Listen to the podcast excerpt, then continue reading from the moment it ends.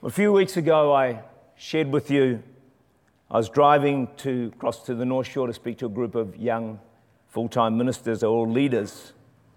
And as I was driving, uh, the Lord spoke to me in the car in, a, in an unmistakable way. It's one of those times where I just I knew this was the voice of God. And the Lord said this to me. He said, Tak, I want you to be accountable to me from now on for your time. That sort of caught me by surprise, and I thought that's okay. But then he continued and he said, I want you to be accountable for every hour of your life. And I thought, whoa. Oh God, I thought that's a big number to call on me. And then as I began to reflect on it, as I said to you last time, I began to grieve. And I thought, God, why didn't you tell me this 30 years ago? Because I have wasted so much time and so many hours and so many days, Lord, that I just can't get back. Lord, they're gone, they're gone forever. And I was heartbroken is too strong a word, but I was, oh, I thought, God. I still can't understand why he didn't. Maybe if he told me earlier, I just wouldn't have responded. that word of God speaking to me on that trip on that car has changed my life forever. I'm a different person in terms of how I live out my life. Because, friends, one word from God can change you forever. Yeah, when you hear sermons and you hear me preach or anyone else preach, you know, listen for the voice within the voice. That means there's my voice, but then there's a voice of the Holy Spirit. And if you can capture his voice to your heart, you see, in God's voice is the power to fulfill what he speaks. So when he says something to you, there's power in it to change your life. You, you, you, can hear a lot of stuff from me, but if it's only words from me, that probably won't change you.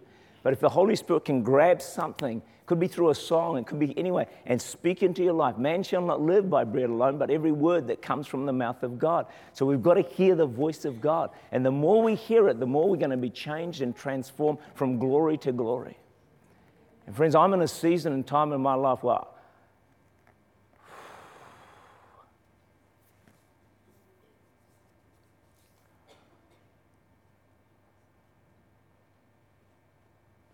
I don't fully understand it.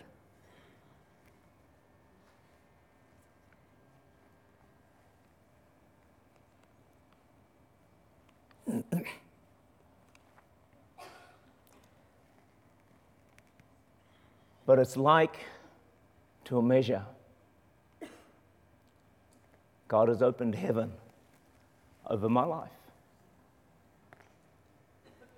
And His presence and His voice has gone to an unusual level,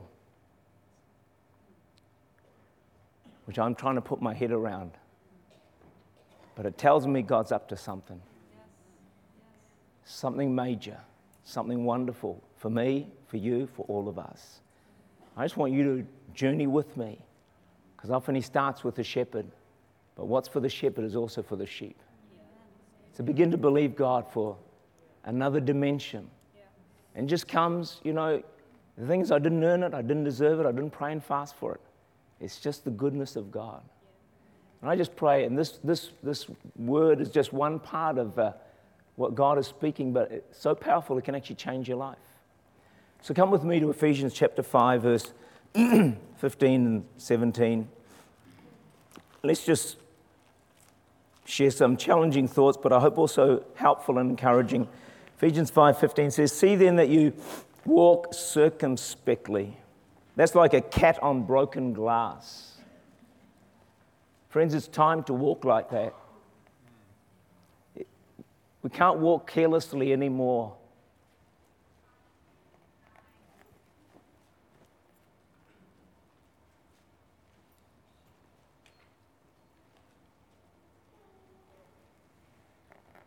Just can't do it.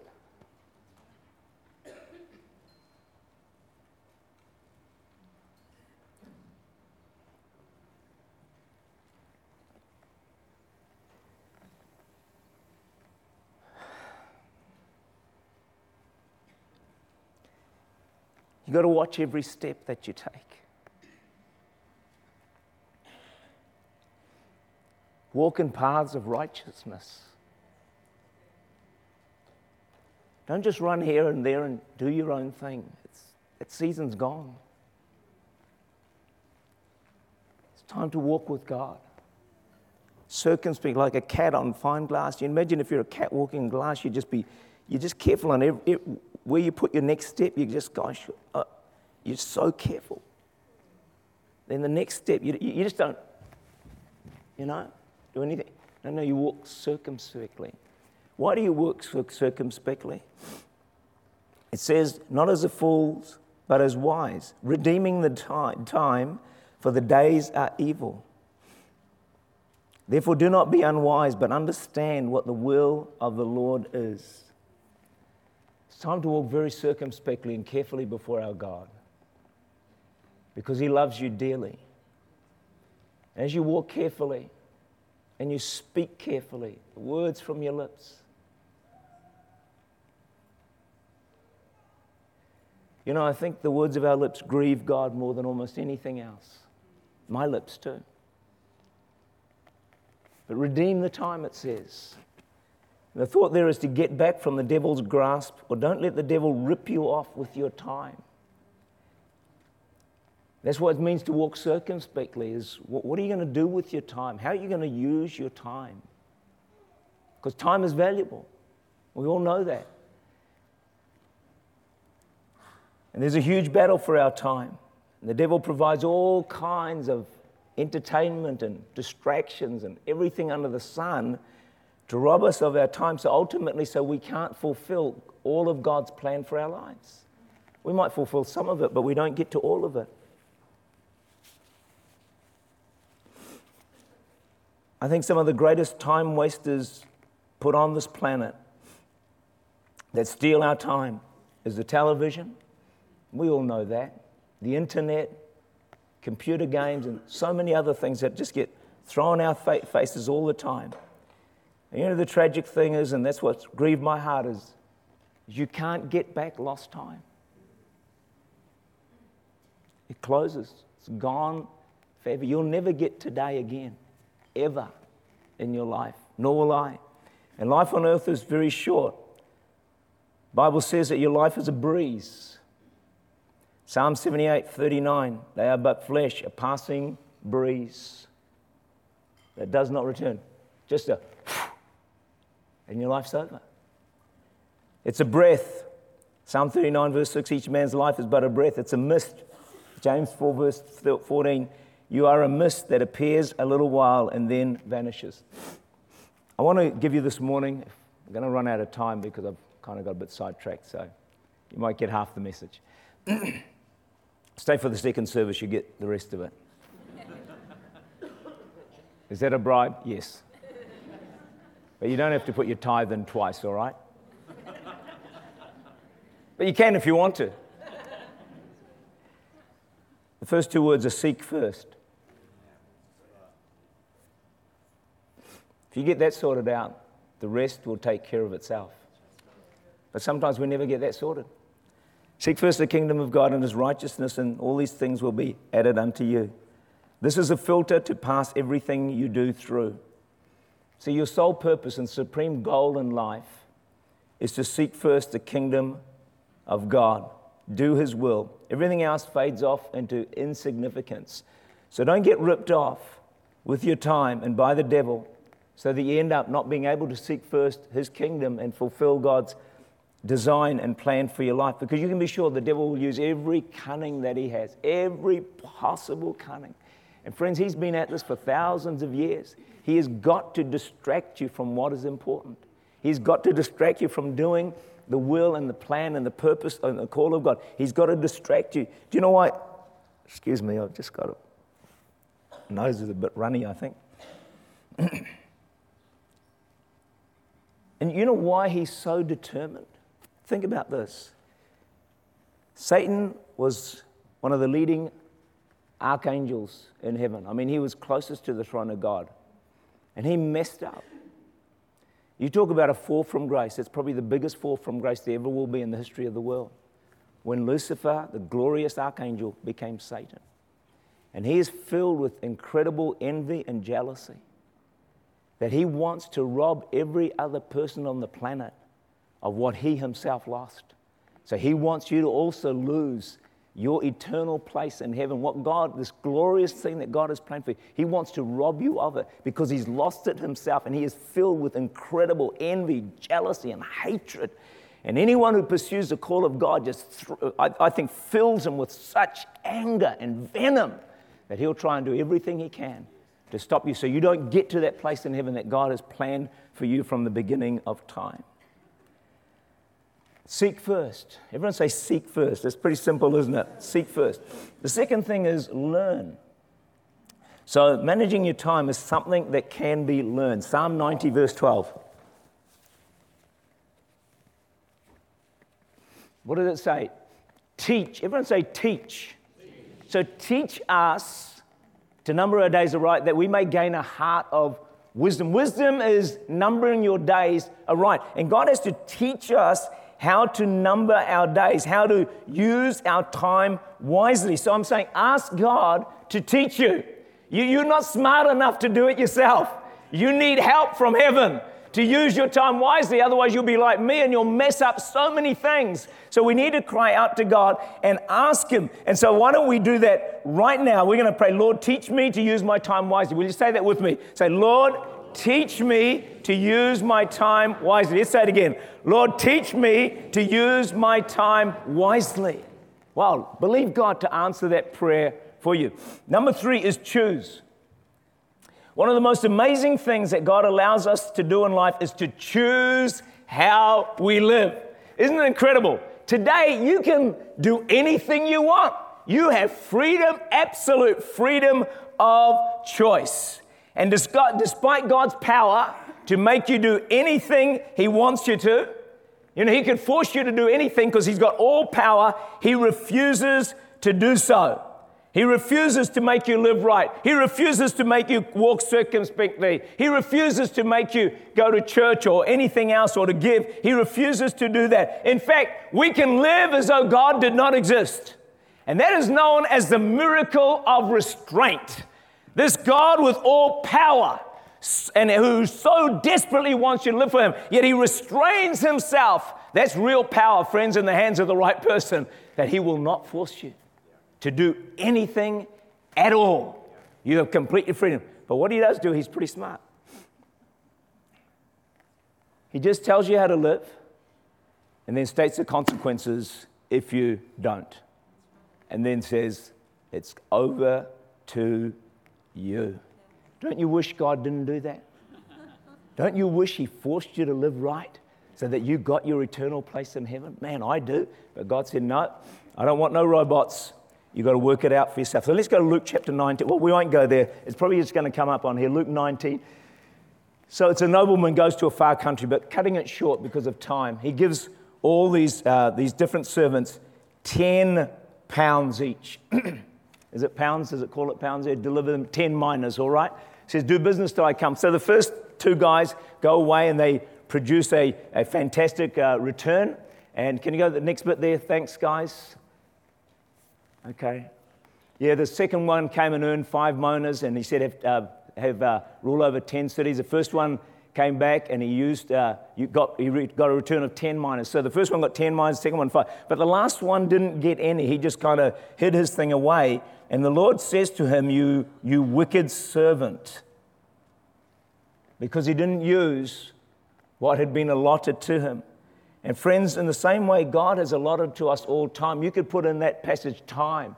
He's given us all a portion of time, the same amount of time. And then he says, Now I want you to use that wisely because there's a time when I'm going to come back and I want you to give me an account for how you used your time. And we will be rewarded accordingly. Someone worked this out that if you live to 70, you'll spend 23 years sleeping. That's a long time, isn't it?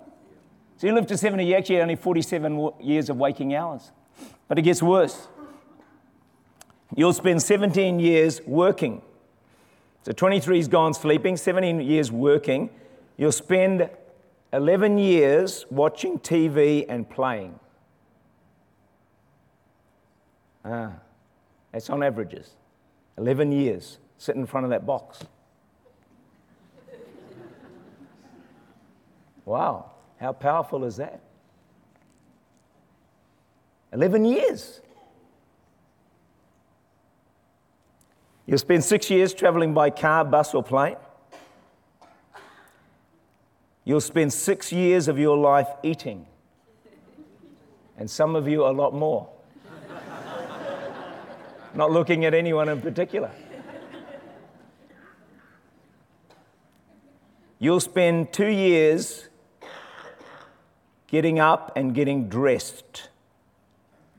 Two years, except for women. They say it's 20 years.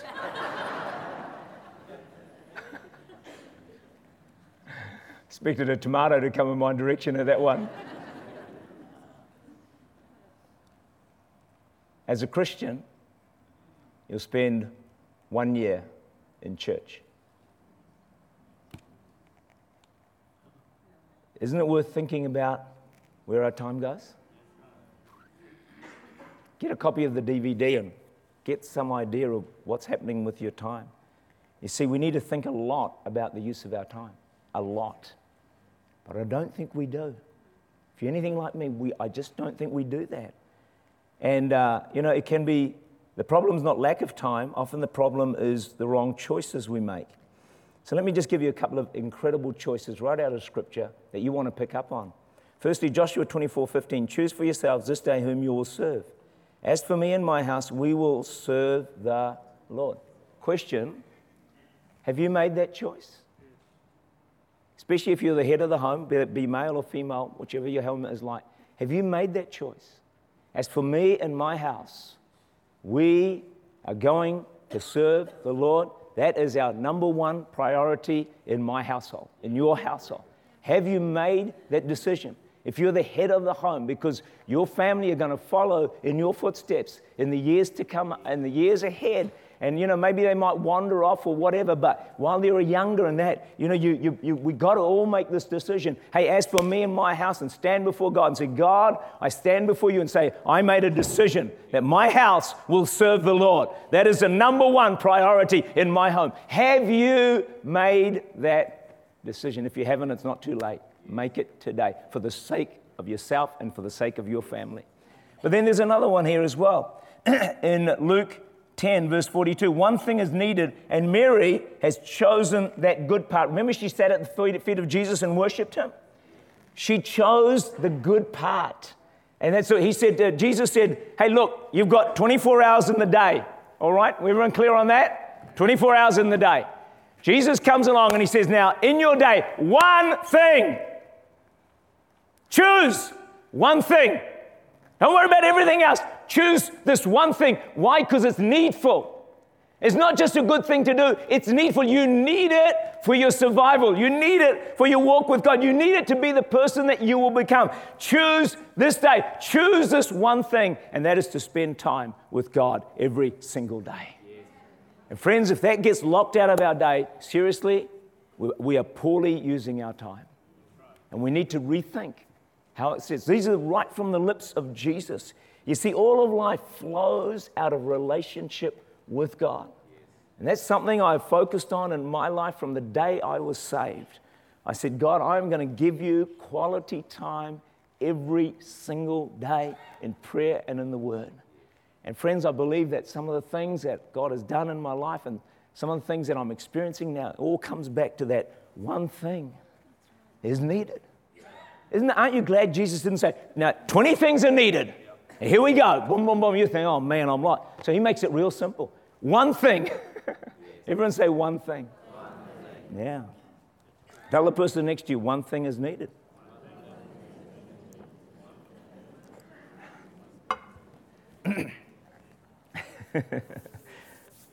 this is the way I see it. Think about this. God says, Give me the first hour, and I'll be with you for the next 23. When God's with you for the next 23, you've got to believe you're going to do and accomplish infinitely more than if you didn't give Him that one hour where you got Him on board to work with you throughout the day. It was Martin Luther who said, I've got so much to do today, I have to pray for an extra hour. Thank you for that overwhelming response.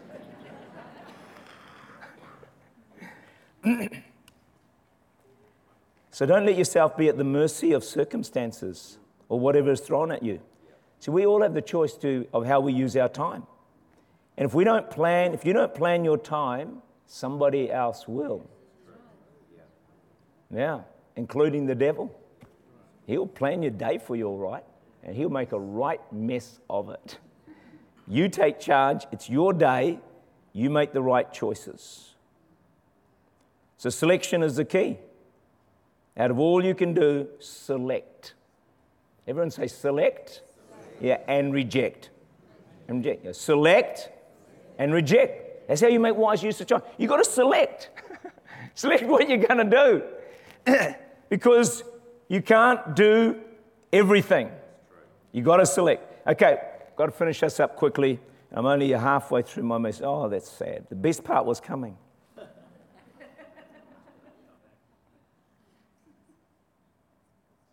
Okay, two more words. The fourth one is analyze. Walk circumspectly as fools, not as fools, but as wise. Look carefully. So, in other words, look carefully at how you live. Find out your purpose on earth. Why are you on the planet? Have you ever asked yourself, God, why am I on this planet? I think some people never ask. Because God has got an incredible plan for your life.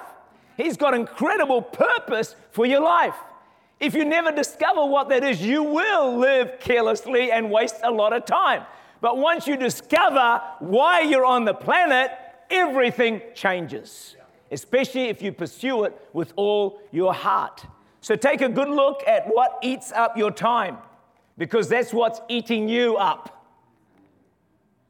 Find out where you're losing time. Find out the time leaks or the time wasters. Analyze them. You know, with money, a lot of people have a budget. Is that right? How many of you have ever got into a budget? Don't show, don't wave your hand around. There's probably not enough. Budgets, all right. Why do we have budgets?